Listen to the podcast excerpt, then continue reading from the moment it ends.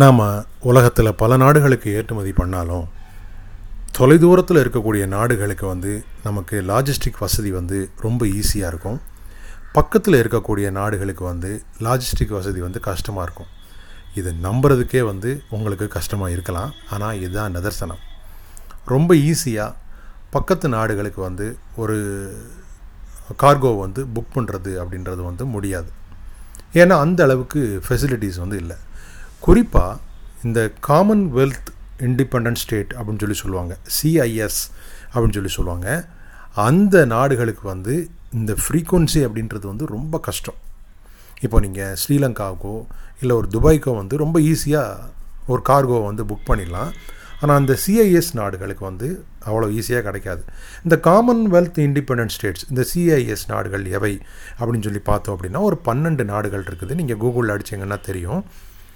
அதில் குறிப்பாக இந்த உக்ரைனு உஸ்பெகிஸ்தான் ரஷ்யா இந்த மாதிரி நாடுகள்லாம் உண்டு.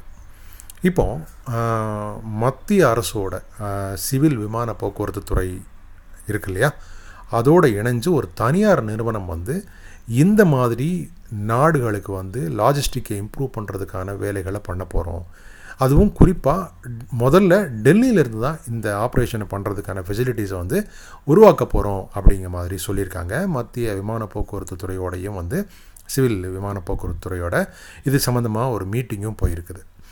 இதில் இவங்க என்ன பண்ணுறாங்க அப்படின்னா நிறைய எக்ஸ்போர்ட்டர்ஸ்ட்டு வந்து கருத்து கேட்குறாங்க இந்த காமன்வெல்த் இண்டிபெண்ட் ஸ்டேட்ஸில் வந்து அதில் உள்ள நாடுகளுக்கு நீங்கள் என்னென்ன பொருள் எக்ஸ்போர்ட் பண்ணுறீங்க அதில் உங்களுக்கு என்னென்ன சேலஞ்சஸ் இருக்குது எவ்வளோ ஃப்ரீக்குவன்சியில் ஒரு பொருள் வந்து திருப்பி திருப்பி போகுது அப்படிங்கிற டீட்டெயிலாம் கேட்டிருக்காங்க.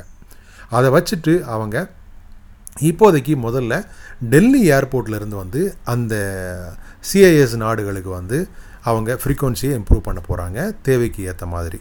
இது படிப்படியாக இந்தியாவில் உள்ள முக்கியமான பல்வேறு சென்னை உட்பட பல்வேறு முக்கியமான சரக்கு விமான போக்குவரத்து நிலையத்திலிருந்து இந்த ஆப்ரேஷன் வந்து எதிர்காலத்தில் வர்றதுக்கு வாய்ப்பு இருக்குது ஸோ இதன் மூலியமாக நம்மளோட எக்ஸ்போர்ட் வந்து க்ரோ ஆகிறதுக்கும் வாய்ப்பு இருக்குது குறிப்பாக அந்த உக்ரைன் உஸ்பெகிஸ்தான் நாடுகள்லாம் வந்து அதிக அளவில் இந்தியாவிலேருந்து எக்ஸ்போர்ட் ஆகிறது வந்து இல்லை.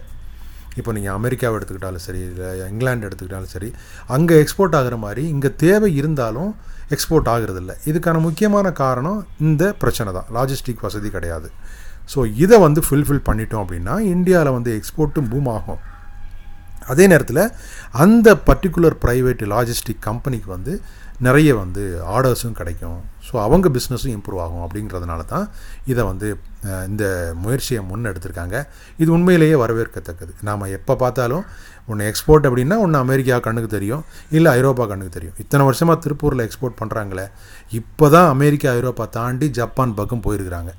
ஆனால் இன்னும் நிறைய நாடுகள் வந்து கவனிக்காமல் இருக்குது இந்த நாடுகளெல்லாம் நம்ம பார்த்தோம் அப்படின்னா நமக்கு ஆர்டர் கிடைக்கிறதும் ஈஸி நமக்கு எக்ஸ்போர்ட் வாய்ப்பும் அதிகமாக இருக்கும்.